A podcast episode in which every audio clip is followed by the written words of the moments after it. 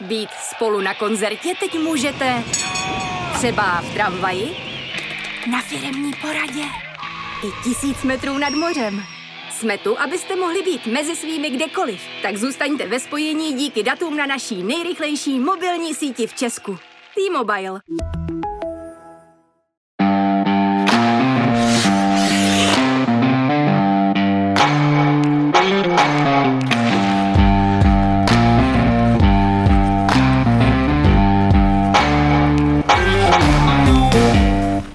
Den, vážení posluchači, vítáme vás u hokejového podcastu za Mantinelem, který pro vás dnes připravují Martin Kézer a Jan Čukor.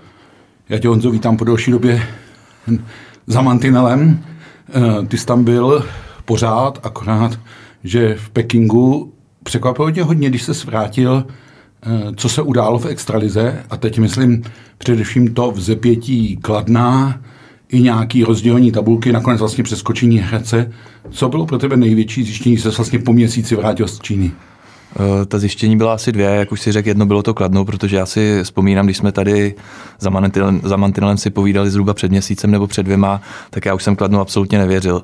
Eh, myslel jsem si teda, že ho nepřeskočí Zlín, ale stejně tak jsem si myslel, že ten osud Kladna už je jasný a skončí baráži. Ono to tak nakonec dopadlo, ale to Kladno ukázalo úžasný zepětí a v podstatě ještě pár kol před koncem nebylo jasný, že v té baráži bude.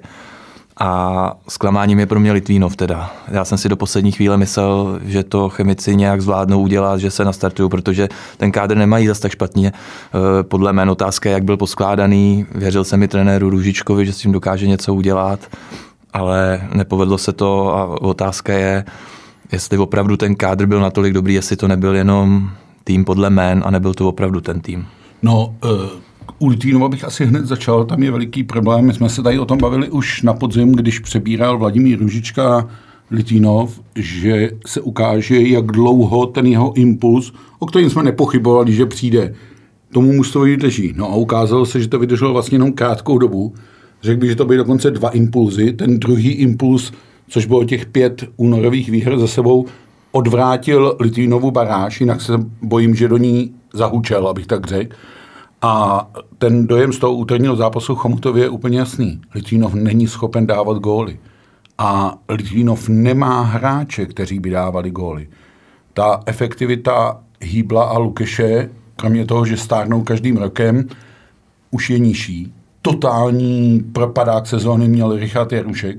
Ten už ani ten rozhodující zápas nehrál a na gol čekal snad 28 zápasů.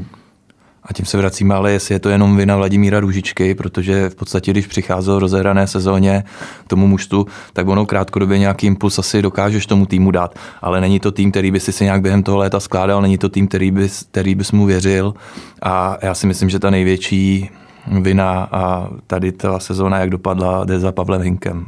No, myslím si, že budou mít v Lítínově hodně těžkou hlavu, protože představa, že to vlastně novým managementem po odchodu Jirky Šlégra dostane nějaké jiné obrátky, no tak to dostalo vlastně ještě horší obrátky a myslím si, že skutečně Litínov může být rád, že nakonec v té baráži není a tak dále a tak dále. On hlavně nebyl schopen dotahovat ty zápasy. On ten zápas rozhodující zápas s Karlovými Vary. První třetinu má výbornou vede a pak prostě není schopen dát gól. A nakonec v těch varech byla jako větší vůle, takový větší drive a to tomu Litvínovu chybělo. Ale nevím, jestli bych pasoval Litvínov na největší zklamání sezóny. Protože když se, který? No, když se podíváš na tabulku, tak je fakt, že o Litvínovu můžeme mluvit už jako v minulém čase. Tomu ta sezóna skončila všechny ostatní týmy nad ním eh, vlastně ještě můžou tu sezónu zachránit. Ale pro mě je teda veliký zklamání až desátý místo Komety Brno. A jsem velmi zvědav, co dokáže. Ono to bude taková dvojice v předkole Brno-Liberec, dvou týmů, který určitě předkolo hrát nechtěli a určitě ho nechtěli hrát proti sobě. Je to tak, že ten jeden z týmů se určitě vybije, ale ta situace v kometě, vzpomeňme na poslední roky, ona nikdy nezářila v té základní části. Vždycky samozřejmě nikdy nebyla takhle nízko, ale nikdy no, nebylo tak, že by to projela, tak jako to dřív projížděl Třinec, tak jako se to letos povedlo uh, Hradci Králové, ale vždycky si nějak z té komety cítil, že prostě až přijde to playoff, tak ten tým je natolik zkušený, že bude předvádět jiný výkony. ale letos já to z toho Brna necítím vůbec teda. No, to, to je právě to, že mám pocit, že budeme moc o Brnu mluvit jako o zklamání ve chvíli, kdy neuspěje v sérii s Libercem. Jenže on ten Liberec taky nepůsobí zdaleka tak silně nebo tak dominantně jako mm, v předchozích sezonách. Otázka je, a to říkají všichni hokejisté, a to asi můžeme i poza toho mantinelu potvrdit, ono za vším tím, co bylo, se dělá tlustá čárna a začíná vlastně nová sezóna. Jo? Začíná úplně nový boje, ale každý do nich jde v nějakém naladění. A v jednom z nejhorších naladění do něj půjdou Pardubice, protože tam se ta forma toho mužstva v únoru absolutně zřítila. Ještě mají Pardubice takové zvláštní dežaví, protože budou hrát znovu s Karlovými Vary před kolom. A myslím si, že by je trošku měl strašit příklad loňské Plzně, která šla rovněž z pátého místa. Na poslední chvíli prohrála boj o čtyřku, což se tím Pardubicím stalo taky. A vypadla s 12. Olomoucí. Takže já bych třeba Vary proti Pardubicím vůbec neodepisoval. Já myslím, že ty Vary, když to řeknu trochu blbě, oni mají splněno. Tam podle mě ten základní cíl byl nějak uhrát eh, to playoff, uhrát předkolo a teďka z těch varů to může spadnout. A co já vidím eh, jako další plus Karlových varů, velmi je může namotivovat situace s halou. Ono Samozřejmě je to nevýhoda, nemůžou hrát doma kvůli tomu, že v Karlových Varech v KV areně byl budován sklad humanitární pomoci pro uprchlíky, ale s tím už se konec konců museli poprat proti Litvínovu v posledním kole v azylu v Chomutově, zvládli to a myslím si, že právě mohlo by to být takový to zdravý naštvání, ukázat, že v podstatě my z toho jsme schopni jo, i v tom, i v tom playoff a nemyslím si, nevidím to rozhodně tak, že by Vary byli proti Pardubicím outsider. Může ta vlastně nepříjemnost, která to ten tým potkala a je to v podstatě vis major, s kterou ten tým nic nesehraje, eh, pomoct ten tým nějakým způsobem stmelit, tak jako eh, odhodlat a souhlasím s tím, že oni můžou proti Pardubicím jenom získat. Na ty Pardubice bude daleko větší tlak a bude záležet, jak to odehrají e, společně.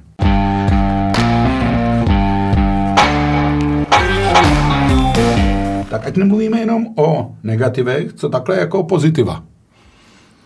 No jednoznačně největším je Hradec Králové a práce trenérů Martince s Čihákem, protože když si třeba vzpomeneme na Hradec Králové pod Vladimírem Růžičkou a jeho úporný defenzivní hokej, ale nebo třeba ještě, když si vzpomeneme na Hradec Králové pod eh, prvním dílem Tomáše Martince v něm, tak je vidět, jak on se neskutečně poučil. A myslím si, že velkou, na tom, velkou zásluhu na tom má i trenér Čihák, který už si taky v Plzni něco zažil. Samozřejmě je otázka, takhle asi dlouhodobě to nepůjde eh, dělat, eh, protože asi cítíme, že oba mají takovou nějakou touhu ten tým vést, být tím hlavním trenérem, ale co dokázali tady v té sezóně, to je úžasný. Je to aktivní, atraktivní hokej, žádný beton, přesně ten tým ví, jaký má pokyny, jak má hrát. Hradci vyšli úžasně zahraniční posily, což taky je dost často sázka do loterie. Je otázka, jestli je to takhle udržitelný i dál s těma cizincema, jestli do budoucích sezon není třeba cesta to nějak začít postupně omezovat, sázet tam na tu svoji mládež, ale jako každopádně základní část jim vyšla skvěle a Hradec, Miroslav Šen vždycky říkal, o toho Což týmu, je majitel Montfieldu. Majitel Montfieldu vždycky chtěl hodně, ten Hradec většinou došel do čtvrtfinále v posledních letech, mm, myslím, že dvakrát byl možná semifinále, jinak vždycky končil, končil ve čtvrtfinále. A myslím si, že pokud by dokázal postoupit jenom do semifinále letos, tak by to asi Miroslav Šen bral jako neúspěch po té základní části. No on si Hradec nasadil laťku na sebe vysoko, to je pravda. Eh, vyšlo mu i ta výměna, která v podstatě ze začátku se nezdála úplně rozumná, a to je ta golmanská. Nakonec ale i z toho těží Vary, protože jestli byl někdo hrdinou toho klíčového zápasu o 12. místo, tak to byl Štěpán Lukeš, který přišel do Varu evidentně motivován ukázat, že neměl ten prostor. Mě na tom Hradci, a jako rodák to říkám trošku jako nerad, mrzí vlastně jenom to, že těch cizinců je tam na můj vkus až moc, ale to bohužel je asi odraz toho českého hokeje, protože to se skutečně managementu Hradce povedlo, najít si ty vhodné typy, které to mužstvo vyskládají, vyplní, ať už jsou to kanadské bránci Blaine McCormack, ať už je to francouz Peret, ať je to Oxánen, eh, Lukáš Cingel, pořád ten tým má vlastně skladbu a funguje, má tam český hokejisty zdánlivě no-nameové, kdy vlastně eh, hradečtí hokejisté se téměř neobjevovali celý dobu v národním týmu, ale přesně plní svoji úlohu. Takže eh, takový ten teamwork vedený trenérskou dvojicí, kde souhlasím, že asi oba mají ty ambice head coache, ale zatím to v tom univerzálním trenérském tandemu funguje. Myslím si, že Ladislav Čehák je na jednu stranu možná i trochu rád, že už to neleží čistě na něm, jako to leželo v Plzni a dost ho to možná deptalo. Takže myslím si, že tenhle ten model funguje.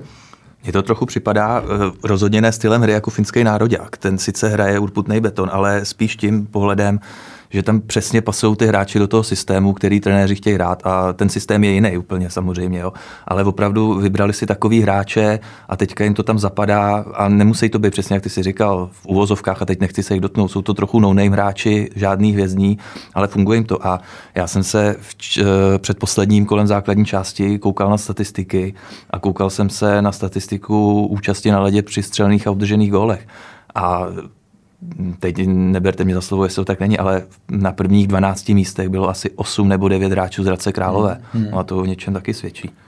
Jo, e, to je docela dobrá myšlenka. Já bych k tomu přidal ještě slovenský olympijský tým. To znamená, vlastně složíš ten tým tak, aby mohl hrát ten hokej, který chceš jako předvádět, e, ustojíš si to a ono to pak funguje. Jako, jo? Takže tomhle směru to Hradec zvládnul tu základní část dobře, ale tlak na ní určitě v playoff bude veliký a může to být hned v tom prvním čtvrtfinále, protože na něj vlastně vyjde někdo ze čtveřice Olomouc, pardon, Vítkovice, Olomouc, Brno, Mladá Boleslav nebo Vary, kdyby postupoval někdo z těch horších.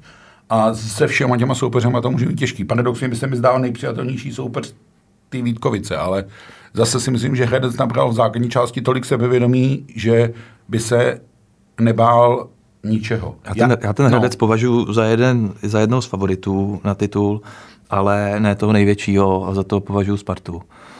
Říká se to dlouhodobě, ale po tom, co Sparta dokázala v téhle sezóně, kdy v podstatě ještě na přelomu roku byla na odpis, řešil se tam, jestli to vůbec ustojí trenér Jandáč, řešil se, nakonec to skončilo návratem Miloše Hořavy z minulé sezóny a když jsem čet vyjádření tehdy v té době největší krize Petra Tona, že furt koukají po čtyřce, že, a to se Sparta nacházela někde na hranici toho, že byla spíš blíž tomu, že vůbec nepostoupí ani do předkola. A Petr tom prostě říkal, že tam vidí tu sílu toho kádru. Vzpomeňme na ty doby, byly to doby, kdy Sparta neměla špatně rozehraný ty zápasy, ale vždycky přišel kolap závěru několikrát po sobě a vždycky odešla poražena.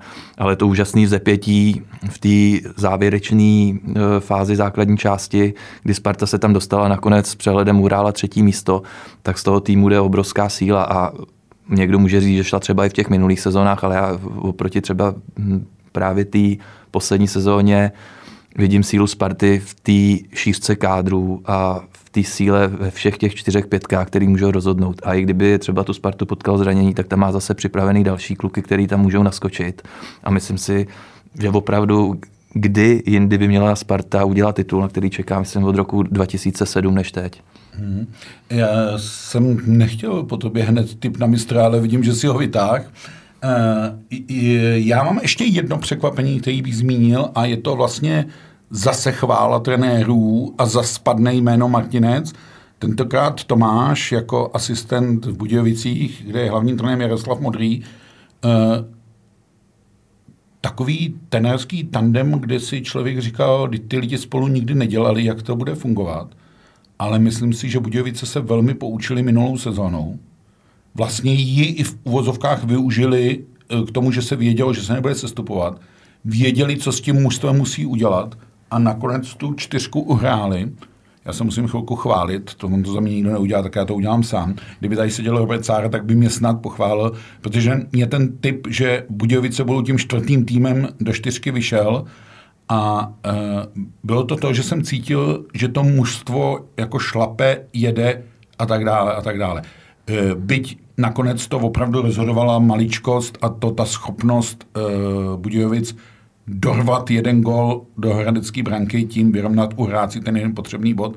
A je to zvláštní, když mužstvo prohraje a raduje se, že jo? Je, jako všechna čest před Českými Budějovici, před Českými Budějovicemi, sám si to říkal, minulou sezónu pod nejhorší tým, teďka přímý postup do čtvrtfinále, ale nic to nemění na tom, že Budějovice si po téhle sezóně, ať už dopadne z jejich pohledu jakkoliv, budou muset říct jak dál, protože oni vsadili na zkušenost, sadili na kluky eh, dost často nad 30 let, nad zkušený, který jim to hrajou, ale tady to asi není dlouhodobá cesta a prostě čím dřív asi přijde nějaký to okysličení kádru, sázka na mladší, tak podle mě tím líp pro ty Budějovice, protože aby třeba nedopadli jako ten Litvínov a to není nic proti Viktoru Hýblovi nebo Františku Lukešovi, tak aby se za dva roky nedostali tam, že zase budou spolíhat na Milana Gulaše, že zase budou spolíhat na Lukáše Pecha, na Michala Vondrku. A oni no, jim tak, ty kluci nemládnou. No, a ono to takhle nepůjde jako do nekonečna.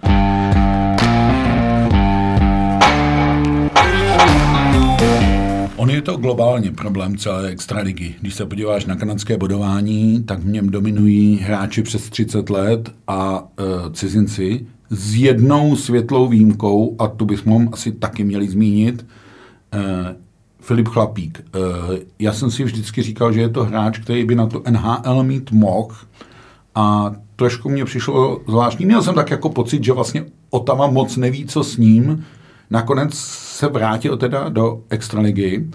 Eh, ten rozjezd byl možná takový nějaký, ale od začátku bylo vidět, že to je hráč, který je schopný přihrát, střelit gól, jít do kombinace, jít do branky a tak dále a tak dále. A jeho závěrečná vlastně bilance 31 gólů a 70 kanadských bodů je úžasná, skvělá. To byl skutečně v tuhle chvíli lídr té soutěže a asi nejlepší hráč a nechybělo ti v tom Pekingu?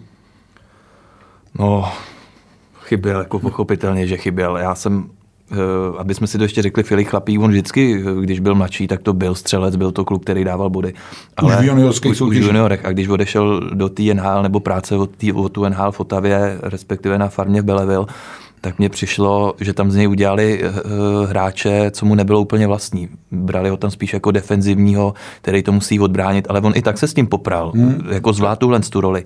A o to víc nechápu, proč ho Filip Pešán s Petrem Nedvědem do toho Pekingu nevzali, protože on by jim byl schopen uh, uhrát jakoukoliv roli, kterou by mu ušili. On by byl podle mě schopen hrát první dvou útocí, kdyby se od něj mělo čekat, že to bude rozhodovat. Stejně tak by byl schopný hrát ve třetí, čtvrtý léně, jak, jako třeba hráli bratři Zohornové. A když se vracíme k tomu tahu Filipa Pešána s Michalem Frolíkem, hráčem už určitého věku, který ho tam bral a pak ho vlastně celý turnaj, nebo de facto skoro celý turnaj nechal sedět na tribuně, no tak to si říkám, proč tam nemohl být zrovna ten Filip Chlapík a v době, kdy se ten turnaj nevyvíjel od začátku úplně podle představ, no tak třeba by nic nezměnil, ale jako přijde mi velký luxus takovýhle hráče nechat doma. Jo. Uh, ona ještě situace, že vlastně Filip Chlapík hrá na kariále, mm, myslím, že se tam s celým nepodařeným vystoupením národního týmu a tam někde ztratil důvěru trenérů, už ho nevzali ani na turnaj do Moskvy. Uh, z Filipa Chlapíka bylo hrozně znát to zklamání, a možná ne zklamání, že se nedostal do nominace, ale že vlastně nedostal šanci se o ní jako porvat. Je to trošku podobný příklad, jak Milan Gulaš tady tu šanci dostal. Měl jsem pocit, že ji uchopil a nakonec ji neměl. Takže tohle byly e, zvláštní věci, které si myslím i e, trochu lámali vás e, dnes bývalému kouči národního týmu v rámci toho, jak skládat ten tým. My jsme to i řešili s Robertem minule, Ona ta věta, že se Filip Pešán uh, učil za pochodu, je vlastně strašně nešťastná u reprezentačního trenéra a je obviněním celého výkonného výboru, že tu volbu neudělal dobře, že jo? No jasně, já ještě k tomu Filipovi Chlapíkovi vezmeme si dvou chlapí kaše, kteří se vraceli do Sparty, tak tam je ten kontrast úplně jasný. Já jsem před sezónou čekal, že to oba budou jako rozdíloví hráči na stejný úrovni a není to nic proti Kašemu. Může třeba se ukázat playoff, ale... On se David Kaše navíc teď zranil, zranil. teď je aktuálně na seznamu zraněných hráčů. Jo, ale ten, ten kontrast těch výkonů asi nemohl být vyšší tady u těch kluků, kteří se vraceli do extraligy. Jo, uh, myslím si, že Filipu Chlapíkovi to prvenství mezi střelci i mezi uh, produktivitou nebo krále produktivity uh, sedí. Bude zajímavé, jestli tuhle roli dokáže obstát i v playoff, kde se přece jenom víc jakoby na ty hvězdy tlačí, jsou víc hlídaní, nasazují se na ně speciální liny a tak dále a tak dále. A to se zase vracím k té Spartě, že ono, nevěřím tomu, že mu to nevíde celý playoff. Samozřejmě může se stát, že Sparta vyletí ve čtyřech zápasech, což já teda neočekávám, ale i kdyby on se třeba jeden, dva zápasy trápil, tak ta Sparta opravdu má takový kádr, že ho, věřím tomu, že ho dokážou zastoupit. Když třeba posledním zápase s Kladnem, kdy už o nic nešlo, no, tak ta Sparta eh, šetřila svý největší hvězdy, ať už v defenzivě, v ofenzivě, nehráli vůbec Sobotka, Řepík a stejně ta sestava je tak našlapaná. A není to jenom o jménech, to opravdu to funguje a já té Spartě opravdu věřím. Otázka je, jak to ustojí trenér Jandač. No. No tak proto tam má trenéra Hořavu, ne, aby to ustál. No, já jak tu Spartu pozoruju, tak furt jako byť se říká, že ty oba trenéři jsou na nějaký stejný pozici, jsou to oba hlavní, že nikdo z nich není asistent, asi to je pravda, ale tak nějak je z toho cítit, že to hlavní slovo, kdyby něco bylo, má trenér Josef Jandač. Ale přijde mi, že série úspěchů uh, Jandače v trenérské práci uklidňuje, když to řeknu takhle.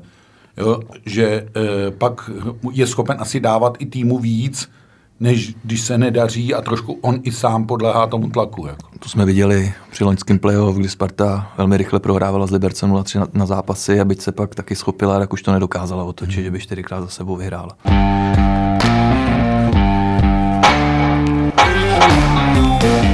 No, každopádně máme playoff před sebou. Já myslím, že velmi dobrá zpráva je to, že můžou diváci na stadiony v neomezeném počtu ty jsi byl přímým aktérem zápasu v autoaréně, eh, tak to bylo fajn, ne? Těch 15 tisíc lidí. Přišlo mi to jako úplně sci-fi po těch dvou letech. jako opravdu, když to byl a ta hala byla kvůli pomoci Ukrajině, narvaná, opravdu, že tam bylo 14,5 tisíce lidí. Přišlo mi teda, že jich tam bylo ještě víc, bych měl říct. Já nevím, jak sám počítám, se asi počítají i lidi ve skyboxech, ale no, rozhodně. Počítaj. Já teda, když už jsem si připravoval, tak jsem psal, že je vyprodáno. On to avizovali Jaromír Jágr před zápasem, že jsou prodaný všechny stupenky, které mohly být.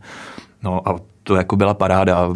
Mm, s vědomím toho, že začíná playoff a že by takovýhle návštěvy se mohly objevovat na více stadionech, tak je to super. A ještě bych se rád zastavil u té akce pro Ukrajinu, kterou zorganizoval Jaromír Jágr spolu se Spartou s přesunem toho zápasu z Chomutova do tu arény.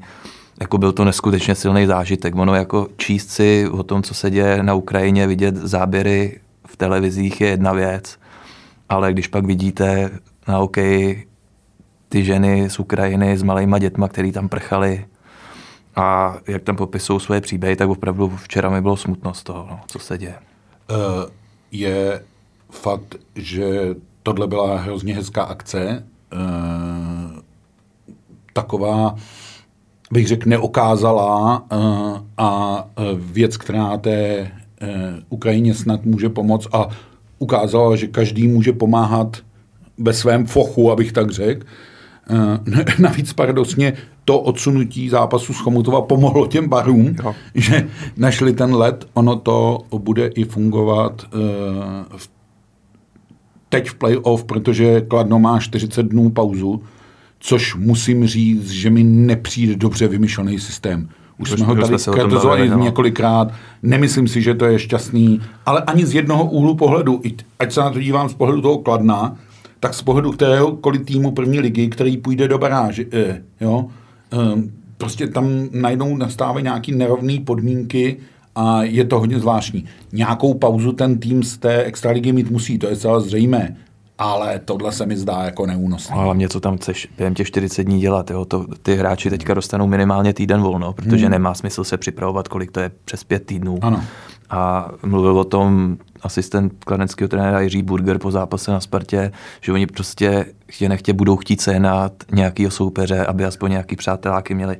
No ale kde ho chceš schánět, toho soupeře? No, eh, přemýšlel jsem, že to může být třeba Kolín, který v úterý vypadl z eh, předkola playoff první ligy. Takhle musíš asi postupovat. A já, pak... já vím, ale zase ty, to Kladno teďka bude mít nějaký volno, podle mě teďka, už to tam naznačovali včera eh, lidi z kladenského týmu, no a bude ten Kolín, když včera by pak chtít čekat, ne týden, ale to pak ještě oni zase bude chvíli trvat, než se do toho Kladno dostane, bude chtít dva týdny čekat jenom proto, aby si tam střihli nějaký srandamač s Kladnem. Já vím, no. Eh, ono to může být takhle, že ty týmy, které budou vypadávat ti z playoff, takže by třeba mohli je, samozřejmě ta situace je složitá a to vypadnutí z toho zápasového rytmu bude velký problém a bude myslím si, že ten osud té baráže o extraligu bude do značné míry rozhodovat, jak se povede Kladnu do toho naskočit a jak moc tam ten soupeř, ať už to bude kdokoliv, můj typ je v Setín, ale jak říkám, ať už to bude kdokoliv, tak eh, jak se povede vlastně eh, uzdravit, vyléčit šrámy, nebýt utavený a tak dále, protože přece jenom zase v té porci těch 40 dnů vlastně ten tým musí sehrát minimálně 12 zápasů. Ale taky dokonce možná 21. Že? Já, já teda furt si myslím, že ta kvalita Kladna a vítěze první ligy je natolik rozdílná, že by se to mělo projevit a že to Kladno i, i kvůli tomu, jak šlo herně nahoru, že už to není to Kladno ze začátku sezóny, který ty bude odezdávalo, ale který už je schopno hrát, neříkám ze všema, ale většinou vyrovnaný zápasy, tak si myslím, že to Kladno by si to mohlo prohrát akorát samo. Otázka je, pokud by se, jak si říkal, náhodou nepovedly třeba dva zápasy, prohraješ jednou v prodloužení na nájezdy, prohraješ po druhý a bude to 0-2 a ten tlak bude obrovský. To uh, bude, uh, konec konců Kladno si to zažilo uh, v loňské sezóně s Jihlavou, jak je to těžký dostat se do nepříjemnosti. Ty už jsi zmiňoval Spartu, která to z těch 0-3 neotočila. Kladno utíkalo taky že jo, ze dvou matchballů a tak dále. To jsou jako velmi složitý věci a specifický. Na baráž tady ještě moc krát jde. Já bych možná na závěr mě to nějak tak baví, to typování. Musím říct teda, že jsme se s Robertem opletli, protože jsme říkali, že tu ten černý Petr v rámci předkola zůstane Karlovým varům, ale mě nenapadlo, přiznávám se, že Litínov ty poslední dva zápasy neuhraje. Hmm. Jo? Že prostě zápas Olomoucí doma a i, já jsem včera i po první třetině, když jsem se na to díval, říkám, ten Litínov začal líp, to oni to uhrajou. Teď ty Vary budou nervóznější, protože ono to vedení 1-0 znamenalo vlastně vedení o dva góly, když z hlediska tomu, že Litvínou stačil bod. Nestalo se tak a ke konci už byla vidět na Litvínovu hodně velká frustrace, zklamání, křeč a Vladimír Ružička byl hodně smutný a hodně zklamaný. Je vidět, jak je pro něj ten Litvínov trošku srdeční záležitost a jemu, bylo mu evidentně hrozně líto, že je vlastně s tímhle, pod tímhle podepsán hmm. a spojen. Myslím si, že budou mít Litvínové těžký spaní, ale typovačku mám speciální. Když se podíváš na ty čtyři dvojice před kola, já jenom zopakuju, Pardubice proti Karlovým Varům, Plzeň proti Mladé Boleslavi, Liberec proti Kometě a Vítkovice proti Olomouci. Kolik myslíš, že uspěje týmů tabulkově hůř postavených? Teď nechci konkrétní typy, ale pojďme si říct číslo od nuly až po čtyřku, kde si myslíš, že by mohl postoupit ten tým, který je na tom hůř a v předkole je to znatelně hůř, protože začínáš dvěma zápasama na ledě toho lépe postaveného týmu, třetí zápas hraješ doma a může to být už poslední. Jako. Takže e, mají to týmy těžké, ale příklad loňské Olomouce ukázal, že to jde i ve třech zápasech, když se ti povedou ty dva na ledě soupeře. Jako. Já, když mám říct číslo, tak si myslím, že to bude jeden nebo dva, klidně ti řeknu i, který to budou. Myslím si, že Olomouc to zopakuje, že Vítkovice porazí i kvůli tomu, jak končila základní část, je v pohodě. A že te, to rozdíl, ten rozdílový hráč se bude jmenovat David, David Krejčí. Krejčí. Hmm. A druhý, u toho už si nejsem tolik jistý, ale nepřekvapilo by mě to, kdyby znovu vypadla Plzeň na úkor Mladý Boleslavy. Ty jsi řekl dva typy, eh, tak já si říkám, jak to zvládnou ty Pardubice proti Karlovým varům, tak to si říkám jedno. A já bych dokonce řekl, že klidně můžou být tři. Že by to bylo, ale bylo by to překvapení a asi by to ale ukázalo. Ono totiž, když se podíváš na tu tabulku, tak velký rozdíl tam není. Tam je rozdíl pár bodů mezi těmi celky. Ono se to sice trochu rozdělilo, ale myslím si, že to nehraje tak velkou roli. Třeba Vary trošku doplatili na to, že měli eh, v té omikronové době spoustu odložených zápasů a to je možná srazilo trošku níž, než by byly vejš. Takže myslím si, že to předkolo může být otevřený, ale rozhodně to nečekám eh, čtyři série ve třech zápasech. Jako. Takže my se můžeme těšit na uh, playoff. Vždycky je to ta nejhezčí část hokejové sezony, protože vlastně v každém zápase už jde o něco a tak dále. A e, příští týden se tady potkáme a ukážeme se, jak jsme byli dobrými typéry, či. E, hlavně si přejeme, aby se hrál hezký hokej a aby se dařilo českým hokejistům. A příště se zastavíme asi i u jedné věci, na kterou už dneska nedošlo, a to je předčasný konec trenéra Tomáše Paciny u ženského národního týmu, kde nám zatím k tomu chybí trochu víc informací a ty, které pronikají ze zákulisí, nejsou úplně pozbudivé z hlediska toho, kam se vyvíjí český hokej. Necháme to jako překvapení na příští týden a budeme se s vámi těšit. Od mikrofonu se loučí Martin Kézer. A Jan Škvor, děkujeme za poslech.